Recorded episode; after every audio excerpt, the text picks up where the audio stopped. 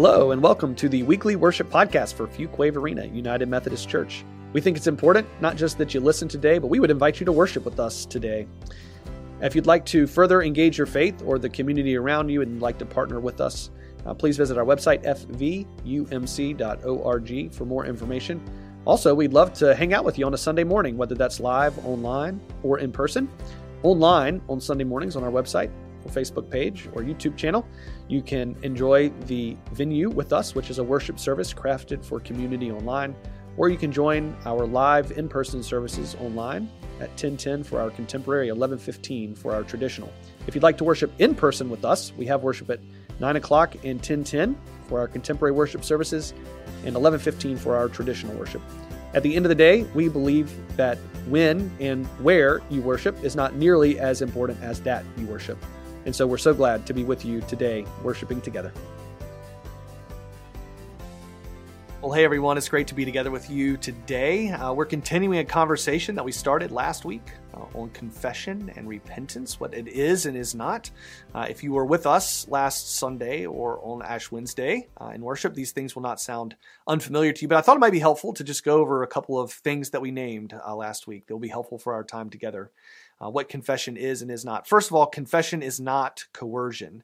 God isn't holding us hostage until we confess or else. That's not what God is doing. But confession is a gift from God. It's a tool uh, that invites God's grace to be at work in our lives so that we can be freed, right? Unburdened from the things uh, that hold us hostage and that weigh us down. Uh, second, we're not confessing to just any God, but we confess to a merciful God. When we think about our posture in confession as one of contrition or penitence or humility, we also have to remember that God's posture towards us is one of mercy so that we can have confidence um, when we confess in God's forgiveness for us. And then, third, uh, the telos, the outcome, the end, the point, the purpose of confession is not shame. It's shalom, it's wholeness and fullness of life. Confession begins the process of inviting the grace of God to kind of root those things in us out so that we can be made new. Uh, we're not living half hearted love for God and for neighbor, uh, but we can live wholehearted lives on the other side of it. Uh, this is what we believe um, confession is all about. Last week, we talked about that move from being half hearted to wholehearted, loving God with all our heart, strength, soul, and mind. We prayed um, words from a prayer that we're going to return to every week. To kind of guide us through this Lenten season. It's a prayer of confession that we pray together as a community of faith every time we get together for communion, whether that's monthly or weekly. Um, and last week, the line was uh, Merciful God, we have not loved you with our whole heart. This week, the second line, which we'll be kind of focusing in on, says, We have failed to be an obedient church. So I'd be curious for you to consider for just a moment what you think you might mean if you were praying that line, that prayer of confession. We're going to actually come back and, and pray it uh, together in just a little bit. Um, if you want to see the whole text of that prayer, uh, we'll have a, a, link up for you where you can go and find that in our uh, weekly uh, sort of reflection guide that we'll put, put pair uh, with today's message. Um, I think for me, like thinking about last week, um, you know, your heart is something that's very personal and interior to us. When our heart is not as it should be, we tend to know that, right? Um, maybe that's a real thing, like we have AFib. Our heart is not as it should be, but uh, but it, it, it's a metaphor of talking about a lot of things that are internal and interior to us. But then when we shift to this second line, and we say our church is not as it should be, we as a church are not as we should be. We tend to think of that as like an external thing. Church is a place we go. It's a thing that we do. It's something that we consume or it's a place that we serve. It's, it's not us. It's a thing that we interact with. Um, and I go back to this, uh, like an old children's song. I think I learned it in maybe like our two year old Sunday school class with Miss Crawford. Uh, it was a song, uh, I am the church, you are the church, we are the church together. All of God's people all around the world, yes, we are the church together sometimes we want to think about church as this external thing, but really, uh, we are the church. It's a very personal thing for us, right? Uh, when I started trying to answer this question for myself, I immediately made it an external thing. I, and I think about church a lot, right? Um, uh, you know, uh, that church has failed to be an obedient church. This church is good. That church, disobedient, right? Or like, I'm a good church person, but those church people are problematic. Like, I always want to confess on somebody else's behalf. That's not it's not how confession works. It's like you're in a courtroom and someone from the you know the audience in the back stands up and is like, "I plead guilty on his behalf." Like that, You may believe he is guilty. He may be guilty, but you don't have the right to plead guilty on somebody else's behalf. That's not how confession tends tends to work, right? So what what do we mean when we say we have failed to be an obedient church?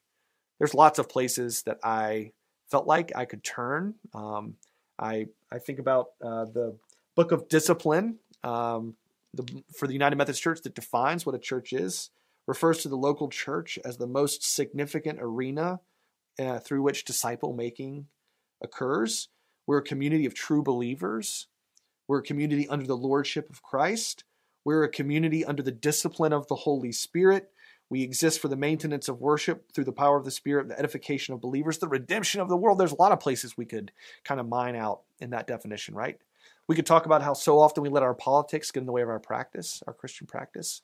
We could talk about how church tends to uh, make big things out of little things and little things out of the big stuff, the important stuff, or how we sometimes elevate the important people over those that we deem not important, right? Which seems a very un-Jesus-y thing to. There's a lot of places that we could turn, but for me today, I would like to turn to um, to answer that question for myself, like just to kind of pull back the curtain and let you know what later when we pray it together, what I'll be what I'll be thinking about um, is some of Jesus's words. Um, uh, we hear them a lot, uh, but here it's in Matthew chapter nine, and I want you to hear the the, the sentiment of Jesus, uh, the attitude of Jesus, and the words around it. Um, chapter 9, verse 35. When Jesus went about, then Jesus went about to all the cities and villages, teaching in their synagogues, proclaiming the good news of the kingdom of God, curing every disease, healing every sickness. And when Jesus saw the crowds, he had compassion for them. Now, that word's got like some like deep guttural sort of connotations, right? Um, his heart was stirred, his, his, his stomach flipped over, right? He had compassion for them because they were harassed and helpless, like sheep without a shepherd. And so he said to his disciples, The harvest is plentiful, but the laborers are few. Therefore, ask the Lord of the harvest to send out laborers into his harvest. There's work to be done, friends. Um, we hear this phrase uh, quite a bit in the New Testament, talking about Jesus, his compassion for the crowds, and always it seems connected with an invitation for his disciples to go and shepherd the sheep, right, in his way, uh, in his image, in the way that Jesus would do it. This uh, passage, uh, this uh, this phrase, "sheep without a shepherd," it's actually it's an Old Testament passage, uh, a phrase.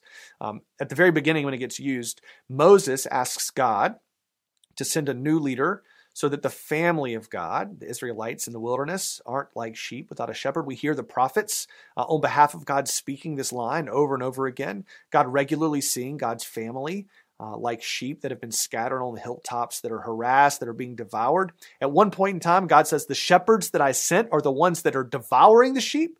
God says, I'll come myself. I'll be their good shepherd. Enter Jesus, right? So it's no wonder that we use this phrase. Jesus is God's answer uh, to that, that promise that I will send, I will come myself, I will be a good shepherd for my people. At our very best, at our very best, church is a family. Not a family bound together uh, by DNA, but a, a, a family tree full of crazy people bound together by something far greater than the strength of our differences. We're a family not related by, by our blood, but by the blood of Jesus, right? And God is always concerned when God's family is scattered like sheep without a shepherd. And so we see Jesus over and over again sending his disciples to go and shepherd the crowds, the people who are scattered. And in this season, when I step forward to confess, my my heart is broken. When I say the church is not as it should be, um, uh, I, I, mean that in two ways. The first is I have friends, uh, many friends who are scattered. Um, you may or may not know this, but in 2012, my wife and I were a part of a group of fantastic folks um, who started a new church. And when we did, I think we conceived of it as something we were doing like an external thing. But over the process of that time, we sort of inadvertently created a family of God. It was beautiful. It was a beautiful thing. Uh, for reasons that are too complicated to go over while we're together today, um, through the midst of the pandemic, um, we decided that that church uh, is not something that could should continue on uh, as a church in the sort of traditional sense of the word. Um, and I got like four or five hundred friends now without a church, right? Just sheep scattered all over Cary. Uh, some of them have found other folds, and every time I hear um, that one of my friends found a place to worship, like my heart is filled with joy and relief, and I celebrate. Uh, but I know that a lot of my friends, it's just been really hard, even if they're trying to find a place to connect. It's been difficult for them. Um, not because what we had together was harmful, but because it was beautiful. Um, and it's just been hard for folks to reconnect. And I, I don't I don't know what I'm confessing exactly. I, I don't know what my culpability is in that. Um, but my heart is broken and it's not as it should be. And so I feel like I'm confessing it, right? Trusting that God's grace can be at work there. Um, side note, and interestingly, it's uh, when the church went away, the church remained, right? Uh, all the kind of pockets of community that we built, these little families within the church that have been built, uh, they they still hang out uh, almost every week. Many of them, um, they're still being church and family with each other, even though the church has sort of gone away. Um, it's not just my friends who I feel like are scattered. I feel like I, I live in a community that's scattered. Um, we are a part, if you haven't noticed it already, we are a part of uh, a, a, very fast growing uh, community. Um, we just have, I feel like every time I turn around, like a field or a farm has become a subdivision. Uh, people are moving here from all over because we live in an awesome place. Like it's a fantastic community. It's a wonderful place to be. And so it just feels like people are coming in droves, and that's awesome. Um, and they're sheep, and they're scattered. Uh, in many cases, they've been uprooted from family and from home to move to a strange and foreign place. Uh, maybe they're moving from college community that they had or lifelong neighbors that they've lived beside as long as they can remember uh, to come here. And I wonder when I look at the crowds, I wonder if if I have the compassion of Jesus, the good shepherd who calls us to shepherd the crowds in his image, right? In his way, to love and to care for and to tend and to feed his sheep. I want our church family to be a family for all these families uh, but that is hard, and family is messy, and it takes work, and it takes time. And when I stop long enough to consider just how much time and just how much work and, and how it might mean that things that I like are going to have to change uh, or what that's going to cost me. Uh, by the time I get to the end of that, like I am just tired, tired and I need a nap. um, I don't know what the answer is. I don't know what the answer is. I don't exactly know what I'm confessing. I don't know exactly what my culpability is in it, but I know that it's not as it should be, and so I'm going to I'm going to confess it uh, that I have failed. We have failed to be an obedient church.